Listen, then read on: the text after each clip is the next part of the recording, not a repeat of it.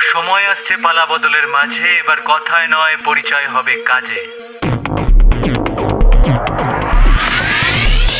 বিশ্বাস করো না তো, তোমার হাতে সময় আছে, না তো আমার হাতে সময় আছে।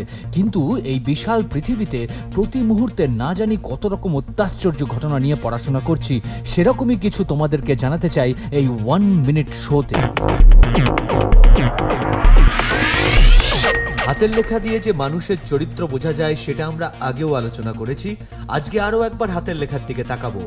যে সমস্ত মানুষ লেখবার সময় বল পয়েন্ট পেনের উপর অনেকটা প্রেসার দেন এবং তৈরি করেন ডার্কার থিকার হ্যান্ডরাইটিং তাদেরকে স্টাডি করে দেখা গেছে যে তারা কমিটমেন্টের ক্ষেত্রে দুর্দান্ত, যে কোনো জিনিসকেই তারা সিরিয়াসলি নিতে পারেন, কিন্তু তারা ক্রিটিসিজমের এগেনস্টে ভালোভাবে রেসপন্স দিতে পারেন না। লাইট হ্যান্ডেড রাইটার্সরা আবার এম্প্যাথেটিক সেন্সিটিভ, কিন্তু তাদের মধ্যে জীবনী শক্তি অনেকটাই কম।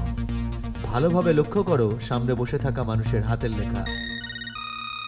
তোমার শেয়ার ও সাবস্ক্রাইব করাটা ভীষণভাবে এক্সপেক্টেড গুগল পডকাস্টে গিয়ে প্ল্যানেট ডিবি সার্চ করে এক্ষুনি সাবস্ক্রাইব করে নাও ফর আপকামিং এপিসোডস আর তোমার দেওয়া কন্টেন্ট এই এপিসোডের অন্তর্ভুক্ত হতেই পারে, তাই ইউ আর অলওয়েজ ওয়েলকাম